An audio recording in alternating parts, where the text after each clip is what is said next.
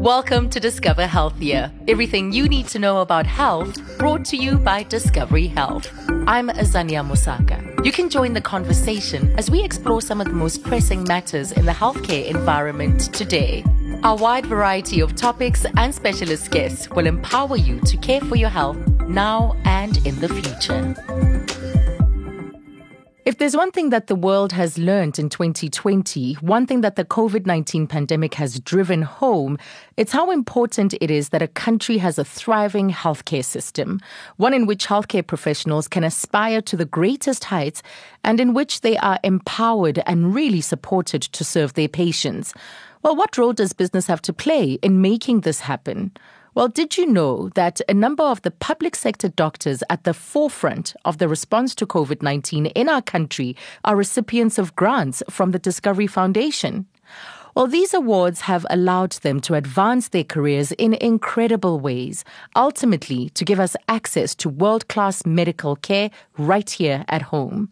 In this episode of the Discover Healthier podcast series, we have the privilege of spending time with two absolutely passionate and inspiring doctors obstetrician and gynecologist Professor Salome Maswime, as well as nuclear medicine physician Dr. Dineo Mpanya.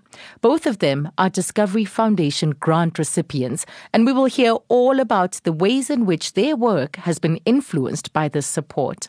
So, what is the Discovery Foundation? Well, who better to answer this question for us than Dr. Vincent Maphai, chairperson of the Discovery Foundation. Dr. Maphai, welcome. Thank you very much, Azania, and good afternoon. So let's start by explaining and getting a sense of what the Discovery Foundation is. What is it exactly? It is an independent trust which was set up in 2006 by the Discovery Board as part of its BEE arrangements. And it was really set up with two broad aims, and we will go into detail mm. to the extent that you think it's necessary. But the first aim was to strengthen the health system so that more people have access to specialized healthcare services. We invested over 261 million rand in grants to support academic medicine through research, development, and training of medical specialists in South Africa.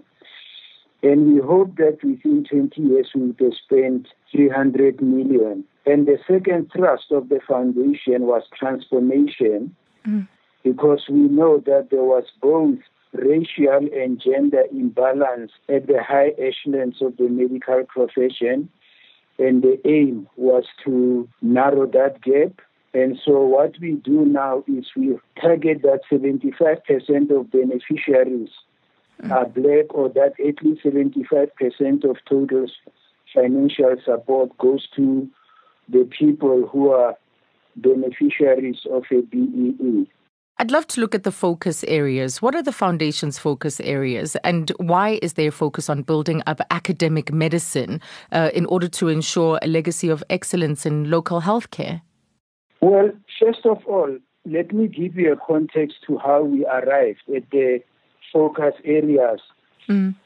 At the time in 2006, we noticed that there was not sufficient number of high-level personnel in health in the country in general, and that the system was not training enough people. Medical education is very long and expensive, and the medical teaching corps was not replacing itself you had skills migration from the country abroad and from urban, from rural areas to urban areas. And most significantly, the private and public sector imbalance in terms of skills. 66% of the medical people are in private sector, while the rest are in public sector. And I've already referred to race and gender imbalances. So it was against this background that uh, we noticed a very, very serious irony about South Africa. Mm. One, that we have a great legacy in medical research, invention, and technological information. I mean, heart transplant was managed in this country for the first time, and the CAT scans machine was discovered in South Africa and is used worldwide. Mm. And yet, in the middle of this massive achievement, the majority of South Africans are unable to afford anything beyond just basic health education. So we carried out serious research into the system to arrive at our focus areas.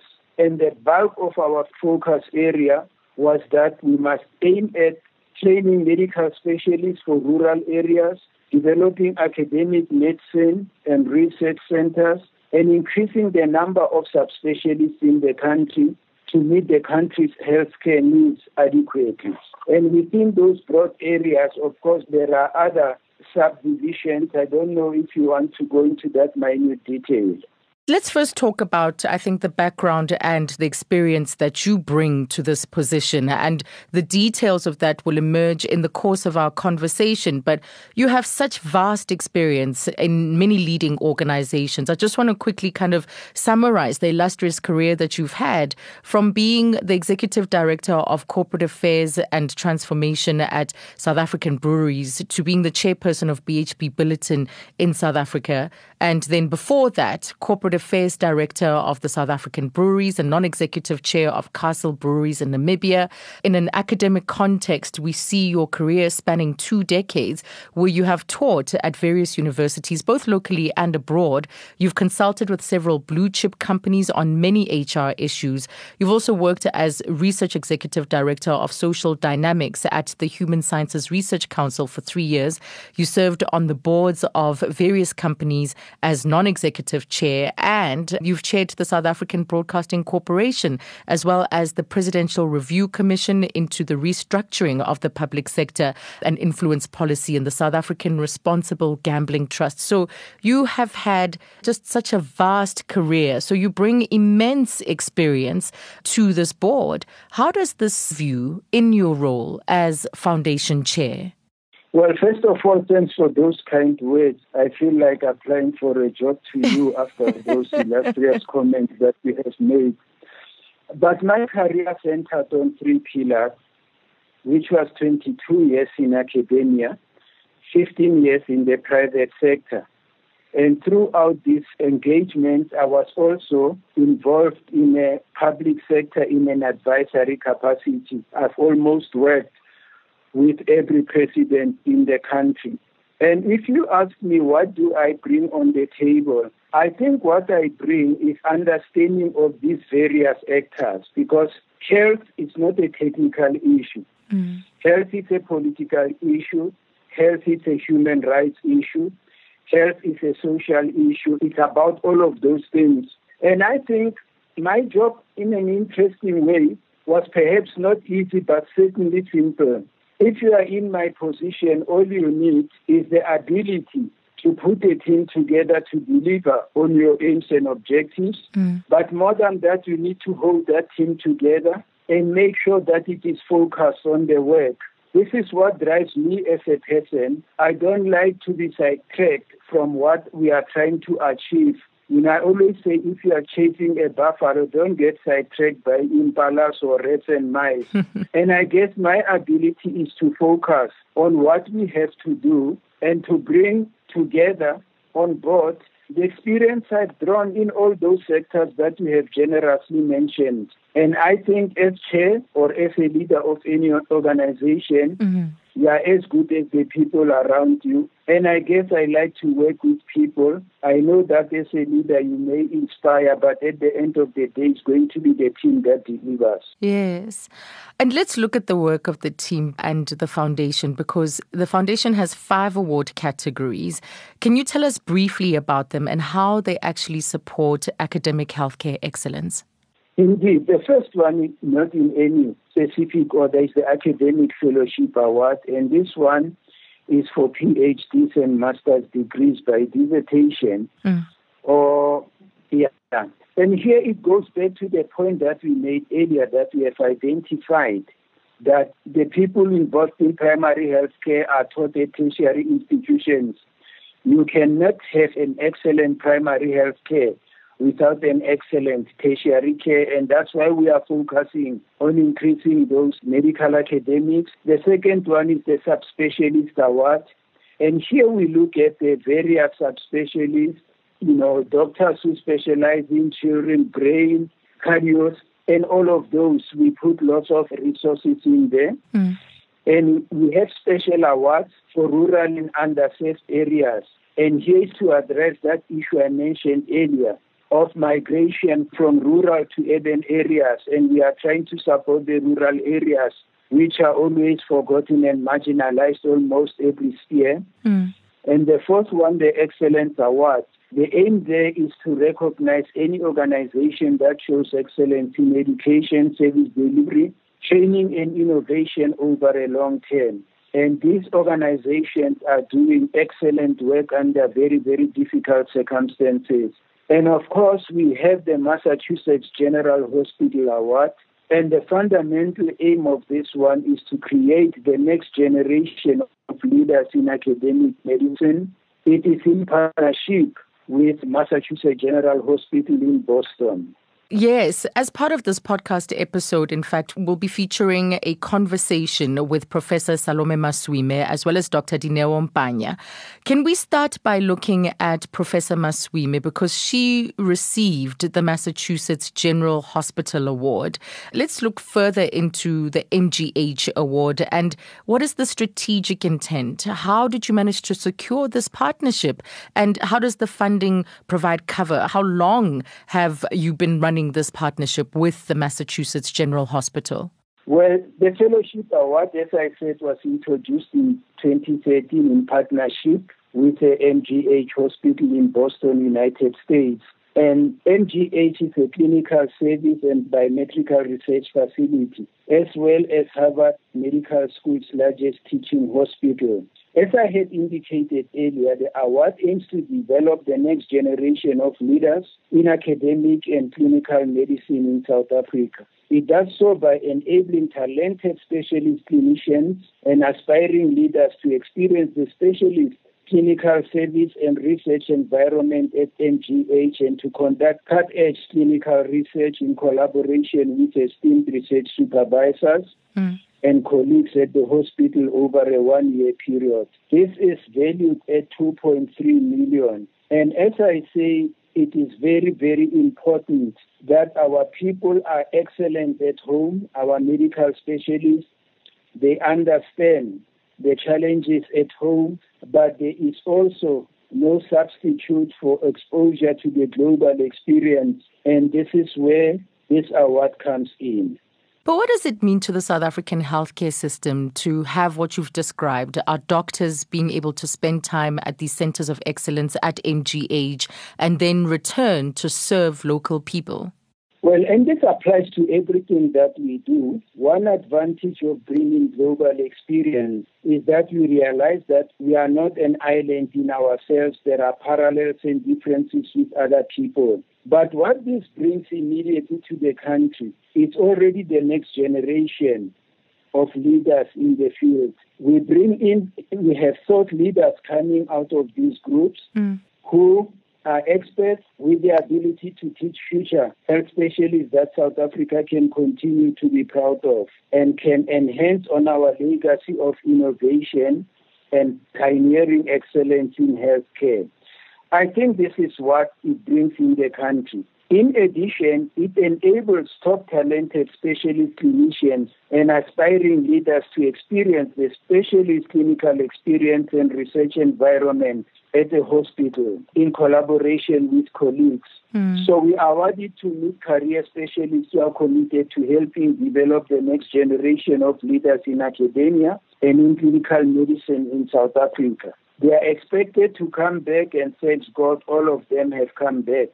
Yes. Since 2013, six fellows have been granted opportunity, and they are doing outstanding work in the country. Can we look at some of them? What has stood out for you about the five MGH award recipients to date? We had Dr. Neliswa Gogela, Dr. Shrish Budree, Dr. Brian Allwood, and Dr. Sean Chetty. And let's not forget Professor Maswime herself. Well, absolutely. And I won't take any order except to make a general statement that all of these fellows are now leaders in the clinical research of their fields and leading very groundbreaking research studies and teams. For example, you mentioned Professor Maswime. She has been appointed Associate Professor for Global Surgery at UCT. and she is fast becoming one of South Africa's top experts in her field. Dr. Neliswa Gogela, I think she was the first one to go, if I'm not mistaken. A trailblazer and head hepatologist. She's completing her PhD in liver disease. Dr. Budree, she's a pediatric gastroenterologist and recently launched the first global study of microbial transfer therapy in pediatric patients with a stable severe acute malnutrition. Mm. Dr. Chetty is an histologist with special interest in pain management and has, upon his return, improved the patient's quality of life through teaching, research, prevention, care, and advocacy. And I can go on and on and on. Mm. Dr. Brian Allwood has organized the world's first post TB symposium and workshop, attracting experts from around the world to grapple with this pandemic and much neglected societal problem. In short, they are doing exactly what the award was intended to achieve certainly sounds so and setting the path for the generations that will follow. But let's also look at the award that was granted to Dr. Dineo Mpanya, the Academic Fellowship Award. What was its purpose and what impact does this award have? Well, Dr. Mpanya is the recipient, as you have said, of the Discovery Foundation Academic Award. And the aim was to, to promote research focused training and to develop more clinician scientists to benefit for our healthcare. Mm. Funding offers uh, successful applicants the opportunity to undertake a period of study and research towards a master's and doctoral degree, and this is what she's busy with at the moment. Yes, incredible work indeed. But a number of the Discovery Foundation alumni are also leading teams at the moment, teams that are on the front line of the COVID 19 pandemic. This must make you very proud. It's an enormous impact they're making. Absolutely. You're quite correct. You know, they are playing a major role in every area of their expertise. Mm. And right now, as we speak, the foundation alumni are among a number of brave health specialists in the frontiers of fighting COVID pandemic. Some of the interventions that our alumni are involved in include research, and some are members of the advisory teams and mm. so on. Yes, they are right in the thick of things, and really, on behalf of the country, we are very proud of what they have achieved in the service that uh, they have delivered. And if I can end this section just on a general observation, that one of the things that uh, have inspired me personally, and I'm sure the same applies to my colleagues, is the fact that when we started on the transformation sector, we really battled to meet our targets. But we have always believed that those targets are there, find them, encourage them to apply and support them. And I'm delighted to tell you that we have reached a point where we are not in a position to fund everybody including those very, very deserving people. Since the foundation was founded in 2006, mm. we have spent 261 million, and I'm proud to say so far we have produced 473 medical specialists. For 2020, we committed 23 million to 39 specialties, which means very soon we would have covered half a million specialists in the country this is something to celebrate, we believe. Absolutely, and never has it been more important than this historic moment we find ourselves in. Thank you so much, Dr. Maphai, for your time. It's absolutely encouraging to know that South African doctors are supported in this way, and I'm sure they appreciate knowing that Discovery makes it a priority to understand their needs, particularly now as Discovery Foundation alumni doctors leading in the country's response to COVID 19. Thank you, Dr. Maphai. Thanks, Adriani, and keep the good work. Thank you. Stay tuned. Next up, we hear from specialist obstetrician and gynecologist Professor Salome Maswime, prepared to be moved, inspired, and motivated. When she was recently profiled in the prestigious Lancet journal, they called her a dynamic leader in global surgery. Absolutely right. We spoke to her before the COVID 19 pandemic.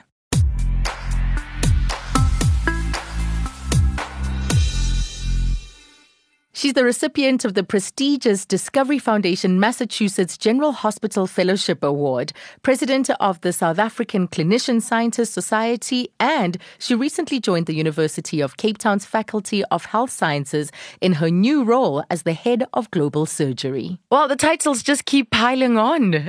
in front of me is Professor Salome Maswime.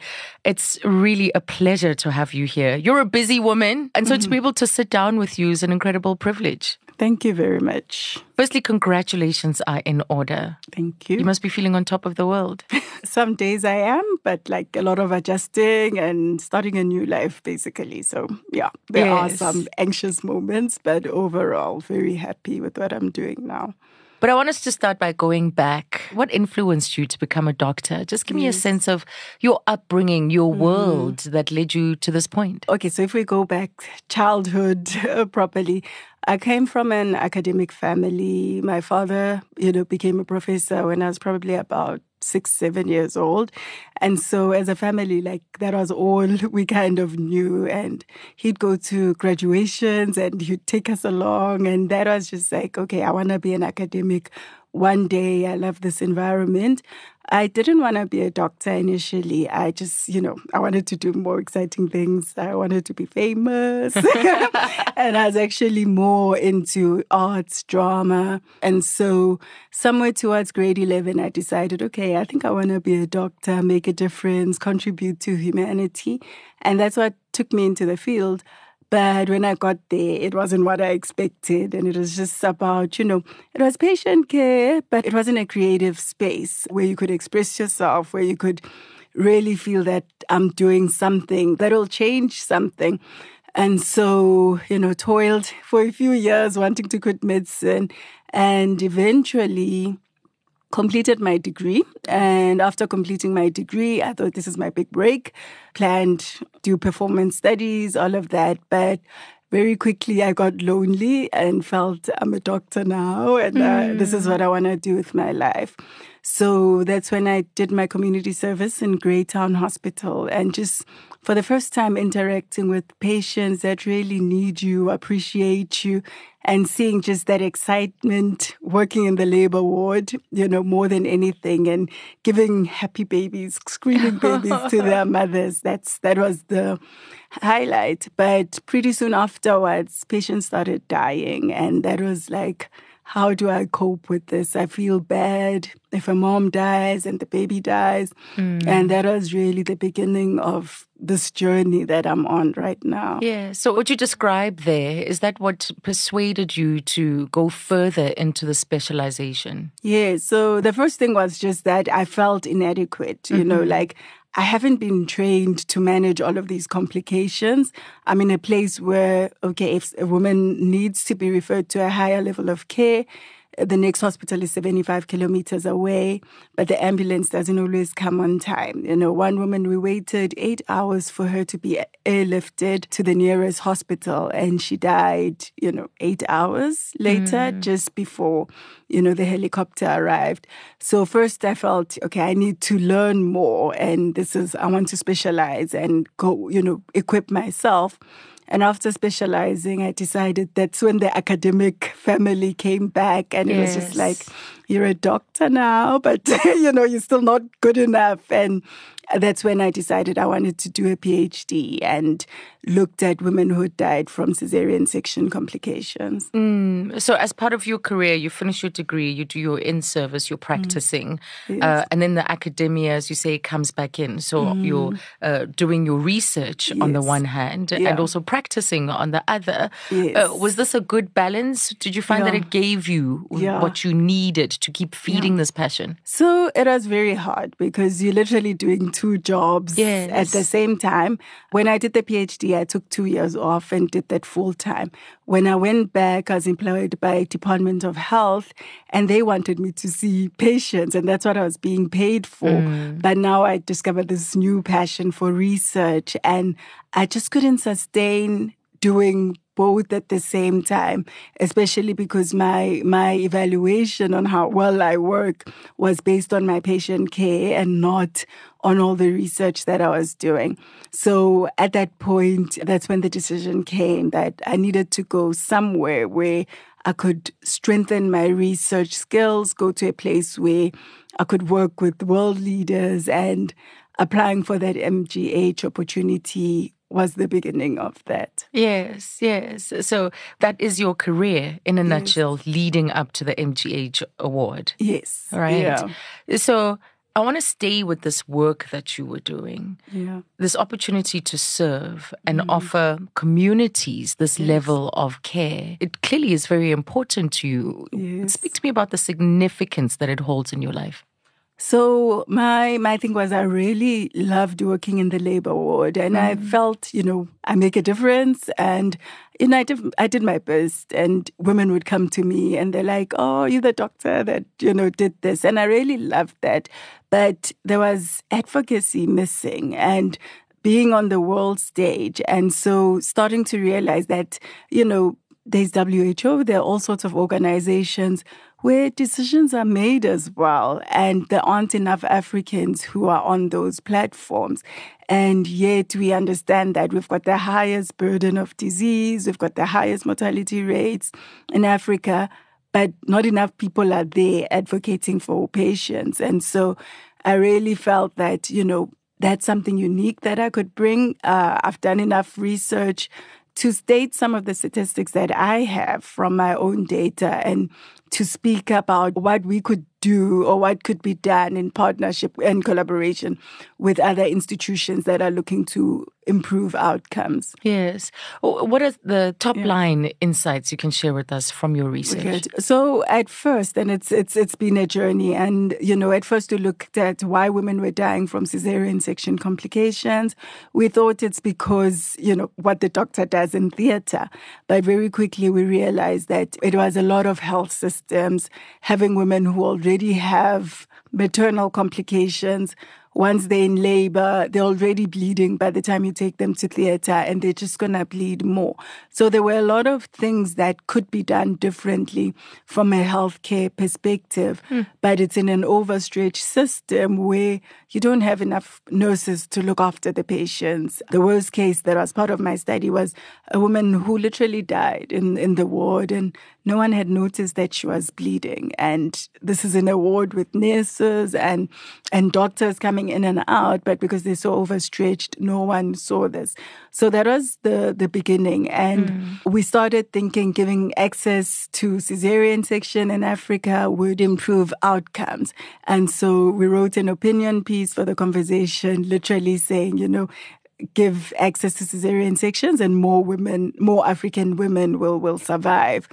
But pretty soon we realized that it was now the complications after the cesarean section that were now killing issue, women. Yeah. yeah. And it wasn't enough just to say, here's the surgery. You needed to make sure that the quality of the system itself is equipped to manage complications that women have. Hmm.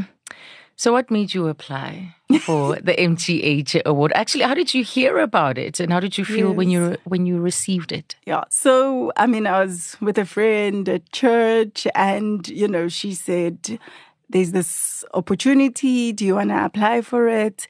And I was like, oh no, I don't qualify. You know, oh. just trust us as women, we discount ourselves. yes, yeah. So immediately just like, I don't think so. Uh, and she said, no, you probably make a good candidate. Uh, but now the next question is, what happens to my family? Uh, my husband, my children, you know what's going to happen and i remember saying to my husband that like there's this opportunity it's massachusetts general hospital the best hospital in the world yes. they say yes. and harvard university and he was just like okay we'll support you just apply we'll oh. do whatever you need you know and at that time we thought it was going to be simple you know just kind of pick, you know, pack up when you get it and go. But there were a lot of like, you don't both leave your jobs at the same time and go look mm. after kids overseas. And mm. so it was a bit of a process and journey. But that initial go for it, uh, we back you up 100%. Talking to my mom and she's just like do this my father was was what i needed to to make the decision to where apply. were you when you heard the news that you've been awarded yeah. this opportunity so i was i was sitting in a maternal mortality meeting at chris hani baragwanath very formal meeting it runs for an hour Mm. And I get this email that you've been awarded this. and I want to scream, but you can't. so I'd like waited for the meeting to end, you know, started like texting a few people. Then immediately afterwards, walked to my office, closed the door, and like called my husband and my dad. I'm like, we're going to America. beautiful. That's so yeah. beautiful. Uh, and so you took your little boys with you yes, and went yes. and spent this year yes. in a completely different environment. Yes. Wow. Yeah. How would you describe that period? So it was amazing on so many levels and challenging as well. I mean, the amazing part was just working with people that are so passionate about mm. what they do and them recognizing my talent and just suddenly being in a place where people are like, what you do is amazing. And I think you know, from where I came from, I didn't have that affirmation and people wanting to partner with me on what I do. So that was the first step. Just you've got mentors, you've got people who believe in you, and they are linking you literally with world experts. And I was doing stillbirth research, and mm. they organized meetings that meet with this person. I mean, the one meeting that stood out, they took me to the Ragon Institute to meet somebody there about, you know, discussing my work. The Ragon Institute is a partnership between MIT and Massachusetts General Hospital. Yes. And this is like I'm with Harvard and MIT in the same room, you know, and they're listening to me, you know. So it was opportunities like that. And pretty soon I started getting invited to meetings in Geneva, New York, where literally I was either the only South African or African in the room and there as an expert in, in my field. And it's so, just amazing. So what's yeah. been the impact of the 2016 2.1 yeah. million rand yeah. Discovery Foundation MGH award on your life, you know, on yes. your personal self, on your professional yeah. self. Self, yeah. So I grew a lot because in that one year, you know, you literally somebody gives you the space, the time, and the money, and they're just like, do what you want to do with this opportunity. And so I went there with all this energy and literally opportunity to do all the things that I'd wanted to do before, but in such an enabling environment. Mm. So getting onto the world stage was, you know, one of the big things. People listen to me, people, you know, people invite me for for things. And that was one of the the big things. And finding that confidence that I can be a voice, I can advocate, because there are very few people doing it in this space. And there are mm. few people that look like me and that are African, you know, doing this in this space. I learned to multitask, to juggle. I was with my children there, but there were also people that were just like, okay, we know you don't have childcare. We'll help you with this. And just learning how you build relationships, how you mentor yeah. from a place where you're not that old professor sitting somewhere, but you are like, professors would be like, you know, can I look after your kids so wow. you can go to this meeting? And it just changed my perspective that that's the person I want to be. I don't want to build walls, you know, but accessible, helping people achieve their dreams. And yeah, learning how to navigate as a family and mm. saying this is how we'll support each other, you know, children helping them adjust and all of that. So growing as a mom and, and all of that. So it's been phenomenal. And came back to South Africa and I was headhunted for three jobs mm. and a had to decide. yes. And you picked UCT. And I know, picked UCT. The head of global, global surgery. surgery. Yes. Amazing. But I just want to talk about your children for a moment. Yes. Being a mother to two young boys, does yes. it further fuel your passion for yeah. this particular specialization around maternal um, yes. healthcare? Yeah, definitely. Because when I decided I wanted to be an obstetrician, it was because of what I saw women experiencing. Mm. And a few years later, I had had two cesarean sections myself. I knew how, you know, how, how scary the whole experience is. And no one asks you, you know, are you, how are you doing? Are you worried about anything? Are you anxious about anything? So it, and, and seeing African women die because that is the reality and understanding that women in other parts of the world are not dying from these conditions. So you know, just because I can afford healthcare that might protect me from from some of these things, it doesn't mean that I shouldn't advocate and work hard to improve health systems for other women that look like me. Yes. Well, I personally think that the fact that such an award exists um, is absolutely forward thinking on yes. the part of discovery. Do you yes, agree? Yes, completely, completely. Mm. And they've been amazing in just how they've supported me, created, you know, this opportunity and it's it's been a game changer for me. Yes. So tell us about key moments that stand out from your career, those yeah. moments that you would describe as truly defining. So the first obviously was the one I explained when I decided that you know I need to to specialize and improve my skills and I want to be a doctor now. you know the the second one was finishing, you know, when I finished specializing and I was mm. now a gynecologist. And up to that time, my decision was I wanted to go into private practice, make money, pay off my debts, you know, all of those dreams that we have as young, aspiring specialists. But, you know, it took about a month or two to realize that that's not where my heart is. Mm-hmm. My heart is in the public service, it's in research, it's in academia. And I literally had to decide that this is what I want to do with mm-hmm. my life. And then the third opportunity was being at MGH and, you know, coming back, especially, it was what are you going to do with your life? You've had all this experience are you going to go back and do exactly what you were doing before? Yes. And so, having been in a year with the Center for Global Health overseas and learning about global surgery, which is a new discipline worldwide, you mm. know, what UCT offered me was literally an opportunity to start something new. And it resonated with me because this wasn't just about looking after women with cesarean sections, but looking after everyone who has had any form of surgery, and advocating for them. Mm, wow. So, what are your intentions to give back? As you said, you sat with these big questions yes. about how you're going to use this opportunity yeah. you've been given to improve, mm-hmm. to mentor, and to give back. I mean, on one, it's innovation and finding African solutions for the problems we have in Africa, and mm. you know, have created a team at, at, UCT that is dynamic, excited, and and doing amazing things. I sit with biomedical engineers, with politicians, and what can we do to improve surgical outcomes and to create surgical leadership? Yes. But I'm with students who come into my office and they're just like, I want a mentor. I need somebody that will understand what I'm going through.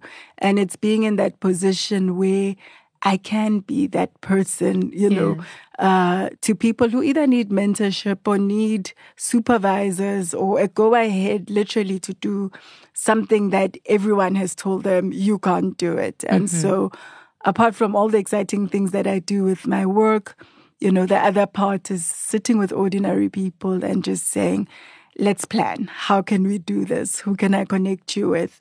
What's your next step? You know, and yes. just making them feel normal and and that they have big dreams and that it's possible for them to fulfill them. Yes.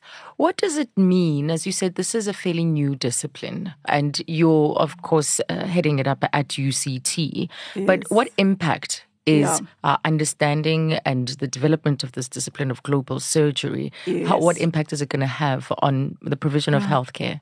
So, the first thing is people have been dying from surgical complications. We all know someone, a relative, a friend, yeah. who died after an operation. And what global surgery does is to advocate for those people and highlight it, you know. You know, we live in, in an environment where, yes, there are a lot of infectious diseases, but the number of people dying of cancer a lot more than those who are dying from mm. HIV and other infections. And so, you know, the one part is what can we learn from the infectious diseases community? But the other part is just because no one doesn't know the numbers, it doesn't mean it's okay. So it's starting to highlight, advocate, working with policymakers to right. say, you know, gradually, what can we bring as UCT? What can we advise on? What can we do to improve health systems? Mm. And then implementation is really an important part of what we do because we don't want to be, we're a university and we're piling, you know, papers, research is coming out and yet we're not changing anything. Right. So I'm working with a dynamic team that is looking for opportunities to do that and partnering with industry as well and saying, okay, fine. You're partnering with us as a knowledge partner. Let's pilot this because no one has done this in Africa. No one has done it in the world. And maybe we might just be able to find a solution for something that has been killing a lot of our patients. Absolutely. In fact, you're an advisor and a consultant for many institutions, including the World Health Organization. And these are important platforms for this change that you speak of to be implemented and trickle down to where it's needed most. Yes, yeah. And it's been over the years, you know, you get invited onto a committee, you know, First, it was just local committees at, at, at Wits at the university where I was working. And before I knew it, it's like, okay, there's a South African committee on this. WHO, there's this technical task team on, on this. Can you get involved? Yeah. And it's it's just been growing. Your advocacy, and if we are to look specifically at uh, women's health rights, yes. What can we do to further mm-hmm. support uh, yeah. women's health rights? As a community, we need to first acknowledge that women shouldn't be dying yeah. from conditions that don't kill other women or that women don't die from in, in other places. And the advocacy is going to start with us as mothers, as women, mm. husbands, you know, brothers saying we can improve health, we can improve our health outcomes. And until you've got a criti- critical mass of people saying it's our responsibility to to make a noise, you know, so that someone can hear this. Uh, you know, that's that's that's the beginning. So mm-hmm. you need communities that understand that, you know, I'll say it in my language that when somebody dies, you know, we often say that it was God's will and we walk away. And yet yeah. I've worked in an environment where we knew there are certain things that went wrong. Hmm. You couldn't pinpoint it and say, I blame this person, but there was a whole system that needed to, to be improved.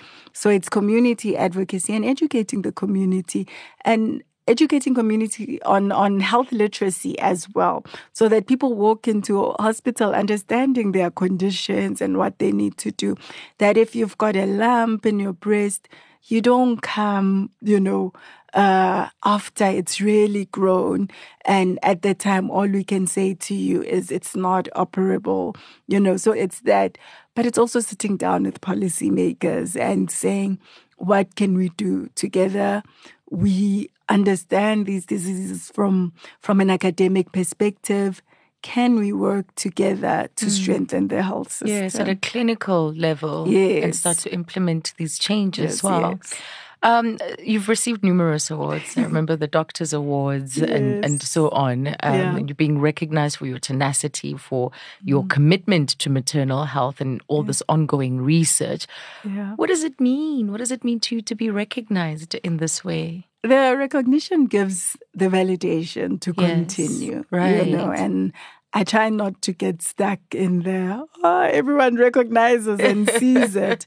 Uh, I think the real painful reality is you come back from winning an award and somebody else has died, you know, in your real world. Something else has happened that you know that this injustice is, is not over. And I think that keeps me sober minded about what I do, that mm. we haven't won yet. We, we're on our way it's nice, of course, to get the acknowledgement to continue. And you get more partners who want to work with you. So that's great. But I don't get lost in the excitement of the moment and think I've done it. Yes. I, I, haven't. Mm. Yes, the actual work yes. is still constant, is, is on the go all the time. Yeah. I know that you've just started, um, you've made this transition to yes. being part of the UCT faculty, but yeah. what lies ahead for you? Yeah. What are some of your dreams for the future? So I have always had big dreams. How do you change the world? And I like working with the international organizations, and these are, you know, your WHO, World Bank, and all of that. That is, you know, United Nations. I don't know where I'll end up one day, but I like working with them, especially as an advisor and trying to find solutions. Mm. I like academia as well, and you know, wanting to put my best game forward and getting, you know, recognized as as an as an academic who has really had an impact. Mm. Uh, globally, you know, nationally, but wanting to to get that. So I don't have your clear this in 20, 20 years this is the office I want to occupy, mm. but anything that will allow me mm. to have influence over especially over health matters and in education, I'll I'll be satisfied if, you know, whatever I do improves the quality of education that mm-hmm. we offer as a country as well as uh, improving the health system across populations. Right. What is your closing message? I want to give you that opportunity to just say what it is that you'd like to leave our listeners with. The one thing that I constantly, you know, and which I've said probably a few times, is just we need to be ourselves and do what we believe we've been called to do. And, you know, my biggest struggle is finding people who've got big dreams and have been told, don't pursue it. You're not good enough. And I think, especially to a lot of women, to say to them, your dreams are valid, you know, be who you're meant to be in life and and go for that. Don't quit because you're a mother and life is complicated. You know, I've juggled with my family and like, this is our family experience. We might not look like every other family, but we're doing this. And my boys have adjusted to that. Uh, but also just for, for women to know that it's okay to dream big and to pursue what they really feel they were mm-hmm. they were called to do in life. Powerful. Thank you so much, All Professor right. Salome Maswime. Thank you. Thank you. Stay tuned. Up next, I chat to Dr. Dineo Mpanya. She's a nuclear medicine physician working at the cutting edge of medicine and computer science. How's the support she's received through the Discovery Foundation allowed her to progress even further? We spoke to her before the COVID 19 pandemic.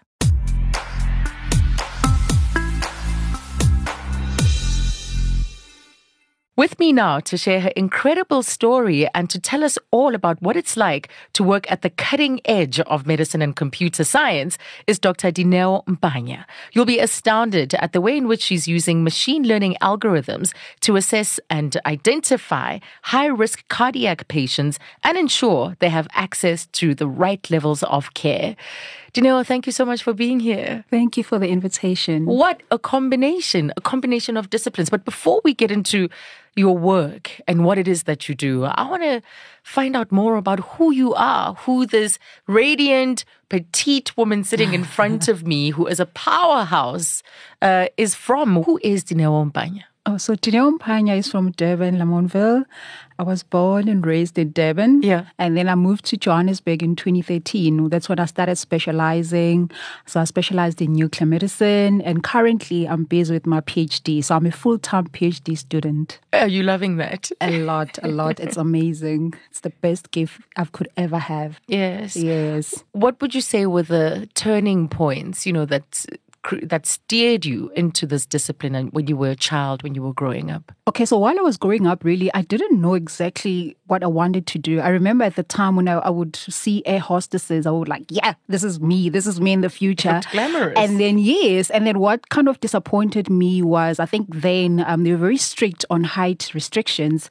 So, um, fast forward in high school, we had a tour around the now University of KwaZulu Natal, and uh, we were introduced to medicine. So we saw like skeletons, and I was like, okay, could this be real? So since then, I've always been curious, and I wanted to know more about medicine, and that's when I actually enrolled for medicine. Yeah. So I ended up in UCT, and then I completed my undergrad there, and then the after I started specializing in nuclear medicine. But you are broader than that. I'm looking at your dress and thinking, did she make that herself?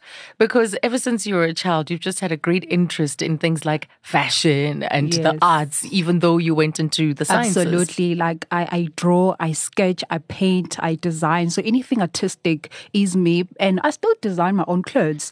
Unfortunately, I'm not wearing one of my own outfits, but I definitely um, design my own clothes. It's quite a passion. It's something that I just do. I mean, I could stay up until three in the morning just drawing and designing designing. So it's something that I'm really passionate about. So there you are, you're studying, and as you said, you're currently doing your PhD full time mm. now. But what influenced this area, your interest in this area of specialization in nuclear medicine? And I think what is nuclear medicine? Let's start there. Yeah, let's definitely start there. So, nuclear medicine involves using radioactive atoms. So, if you think back to physics, the periodic tables, yes. you have elements there that are radioactive. So, we use them as nuclear physicians to diagnose and treat illnesses. So, it's it's really, really small or small amounts or traces of, of these radioactive atoms. And then we introduce them into the human body. And then, once the person has been, say, for instance, injected or they've inhaled these radioactive molecules, then we put them in a camera and we are able to acquire images depicting the function of the organs within the body. So it's highly specialized. As these radioactive particles move through the body. Absolutely. For instance, say there's a cancer patient and the doctor wants to know how far the cancer has spread in the body, then that patient could possibly come for a bone scan where we check and see whether there's actually disease in the bones, or we'll do a PET scan known as a positron emission tomography, where we look at the entire body to see how far the cancer has spread. So once we've done that, the doctor is then able to tailor the, uh, the treatment according to the stage of the disease. For instance, if it's still local localizing the breast in someone with breast cancer, then the patient will obviously be sent for surgery. If, uh, for instance, the cancer is now everywhere, say in the lungs, then the patient will then uh, have chemo. So we are able to direct therapy in that manner. Wow, because every cancer is different. Absolutely. Every human being, every treatment, every disease that Definitely. they have is different. Yes, yes. That's so fascinating. And mm. that's all as a result of watching the activities of these little particles. I, I like that word because we actually call it activity. Yes. that's actually a formal term for it. We say there's increased activity in the bones, increased activity in the lungs, and then that's how you tell that there's actually disease in that particular organ. I mean, you've just given us a brief, brief summary, but I can see where the attraction would be. What did you love about this particular discipline that made you want to give more to it? So, what happened was, I remember back then in medical school um, in Cape Town, uh, we had a seminar hosted by one of the lecturers in, in the nuclear medicine department. So, uh, when I got there, at that time when I walked in, they were showing images of the heart, yeah. but it was cut in, in different slices and there were all these beautiful colors. And since then, I was so captured. I was like, okay, what is this? And then then I started Googling. I wanted to know more about nuclear medicine, such that while I was in Durban, I took um, I took leave. And then for five days, I came to Johannesburg. I stayed with a friend and I wanted to visit one of the nuclear medicine departments. So I ended up um, at Charlotte Maxeke Academic Hospital and I was there for five days. I was looking at what they were doing. I was like, okay, this is for me. I love this. Another thing that I actually liked about it was the fact that we work a lot with computers and I love computers. I don't know. I think they also love me back. it's just one of those things. so that's how you fell into it. But how unique is it? How unique is your work in South Africa? I guess what I also want to know is how many are there doctors such as yourself uh, working with nuclear medicine, and how common is this approach to to medicine and healing? Mm, it's actually not a lot. Um, I, I, mean, I stand to be corrected, but I think in the country we probably have maybe 200 or less than that uh, specialists. But like I said, I stand to be corrected, but it's Mm-mm. really not a lot. And I think the main reason why that's the case is because um, as medical students, you don't really get an opportunity to see what the, the nuclear medicine uh, practitioners do. You only really find out, perhaps, like I said, with maybe one seminar, and that's it. And and if at that time you didn't quite listen to what was going on, you'll completely get lost. Mm. And for me, I think I was fortunate enough because when I walked in, you know, something captured my attention and I started Googling. I wanted to know more about the subject. What about the facilities, the healthcare facilities that we have where you work, in mm-hmm. fact, and the role that you play there? Because you're based at the Faculty of Science, the School of Computer Science and Applied Mathematics at Wits University. Okay, so I'm kind of like everywhere right now. Oh. so I am a nuclear physician and I'm based um, at Charlotte Maxeke Johannesburg Academic Hospital, which is affiliated with the University of the Witwatersrand. So what I what happened was I wanted to do my PhD in nuclear medicine, um, doing image recognition, mm. whereby you actually allow a computer to interpret these nuclear medicine images. Unfortunately, we realized with my uh, professor that we don't have a database with all these images because with any machine learning project, which is something I wanted to do, you need lots and lot of patient data. Exactly. Yeah. So then the recommendation was I need to approach other departments and see whether they have a database and then start using their data. So I ended up in cardiology because they've got a database with about 11,000 patients. Yeah. And my supervisor, because it's a machine learning project, is from the School of Computer Science and Applied Mathematics. So I'm actually a part of three departments right now. Yeah. A great case study for bringing in all these different disciplines mm, then. Absolutely. In yeah. solving this mm. healthcare challenge. So let's talk about the Discovery Foundation Awards. Yes. You've been selected to receive one of these. Yes. Tell us about the award and how does it feel? Okay, so the award is for, I would say, anyone interested in research because they consider master's students as well as uh, PhD students. So I applied as a PhD student and it was so simple. All you needed to do really was send a synopsis of your research project and what you intend to do once you've qualified um, with your PhD. So I also wrote, you know, a few notes and I sent it via email and wow, and then I was told that I've won the award. So knowing that I've won the award, I realized that I actually had an opportunity to yeah. take unpaid leave. So I took unpaid leave since um, last year, March mm-hmm. until the end of the year, this year until December. So essentially, I'm not employed, so to speak. Yes. Um, I can read from anywhere, I can study from anywhere. And it has been such a, a, blessing because I'm able to attend online classes. I can even go overseas to attend conferences. It's, it's such a blessing. I mean, I don't even have the words to describe how, how much of a blessing this award has been, honestly. Yeah, so you get to mm. spend time really thinking and living the yes. research. Let's talk about mm. your your research. Mm-hmm. What is it all about? Because the brief description, anyway, that I've seen is about the application of machine learning techniques to mm-hmm. predict mortality in hospitals and back to hearts and heart failure. As you said, you were mm-hmm. just intrigued by the hearts and the database that you yes, have. Yes, yes. I think I've always, like I said initially, um, when I walked in during the the seminar, the nuclear medicine seminar, it was actually the heart images that I saw, and I've always wanted to be like someone looking at nuclear cardiology. And luckily, my project also is on patients with heart failure. Yeah. So, what I'll be doing is I'll be using a data set with patients known with heart failure, and I'll be using that data set to predict outcomes such as death and rehospitalization. Because already the database that we have, you already know which patients died and which didn't. And we know who actually was admitted when and so forth and after how long. So now you can use that same data mm. to train a model to recognize patterns to say, oh, we had a patient who was male, um, who had maybe the blood, the, the heart was pumping out 45% of the blood that's in the heart, or maybe they had a low blood level and therefore they died. So the next time a patient like that comes, then we'll know that this is a high risk patient. So ultimately, once I've created this predictive model, mm. we'll be able to risk stratify patients to say, you are high risk and you are low risk for disease. And those that are high risk can be seen more often and preferably by a more experienced doctor and starting on aggressive therapy at an earlier stage. And because we have so many patients now diagnosed with hypertension, hypertension yes. is actually a number one killer here in South Africa. And it's a problem because you initially, um, in the early stages of the disease, you don't have any symptoms. Mm. So then, you know, people end up dying and they didn't even know that they actually had a problem. So if we can actually identify high risk patients at an earlier age and tailor uh, therapy accordingly, I'm hoping that we were able to prevent death. Yes. Hopefully.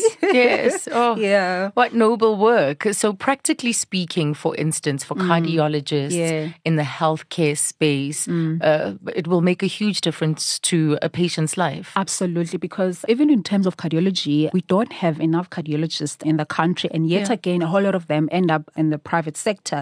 So imagine now if you're able to actually triage patients to say you are high risk, you can be seen at a tertiary level institution like uh, Charlotte Maxeke, and if you are low risk, you can be seen at Edenvale and less often. So it'll actually um, assist in terms of spreading out this burden of patients, you know, who have cardiac problems. And what does it mean for what we know about lifestyle diseases and our ability to treat things like heart conditions from an African perspective?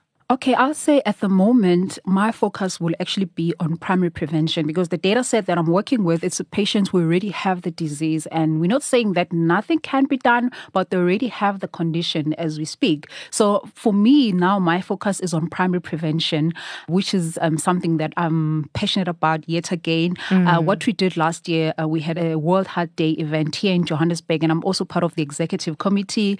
And then we organized a 5K and an 8K run and um, we invited members of the public. And on site after the, the event, we could actually screen them for conditions such as hypertension, meaning that we'll check their blood pressure, we check their sugar levels, all for free. So for me, that's my contribution. I think I'm just one of those people that are eager to fight this pandemic of cardiovascular illnesses.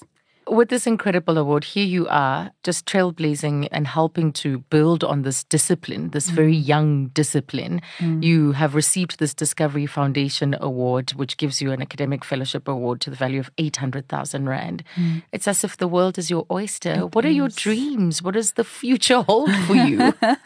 I think I just have too many options right now. I think that's another priceless gift that I've received. Um, you know, time.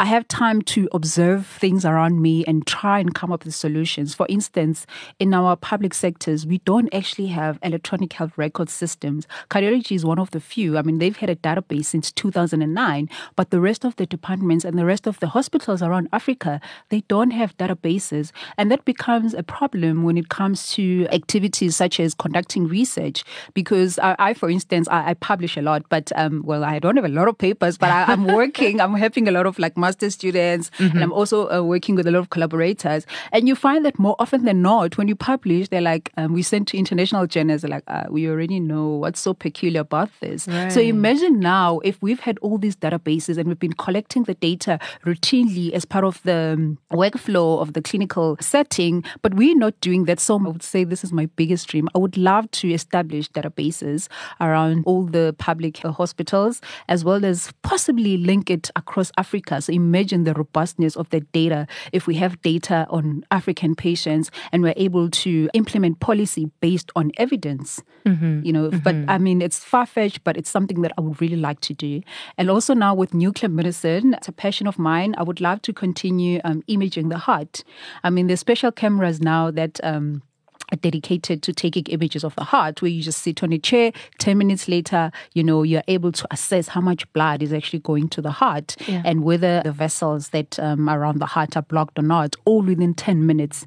So that's also something that i would love to do and i still want to draw i want to sketch a lot of things. I, there's so many things that i really want to do and there isn't enough time. So these are just maybe the top three in my list yes. Mm. Oh, dynamite from Lamontville. Mm. yes yes indeed. Thank you so much. Really, you're a true inspiration and congratulations. thank you so much and thank you for the invitation I've had the privilege of speaking to a number of doctors supported by the Discovery Foundation while we have recorded the Discover Healthier podcast series. I have to say that every time I speak to one of them, I'm left completely inspired.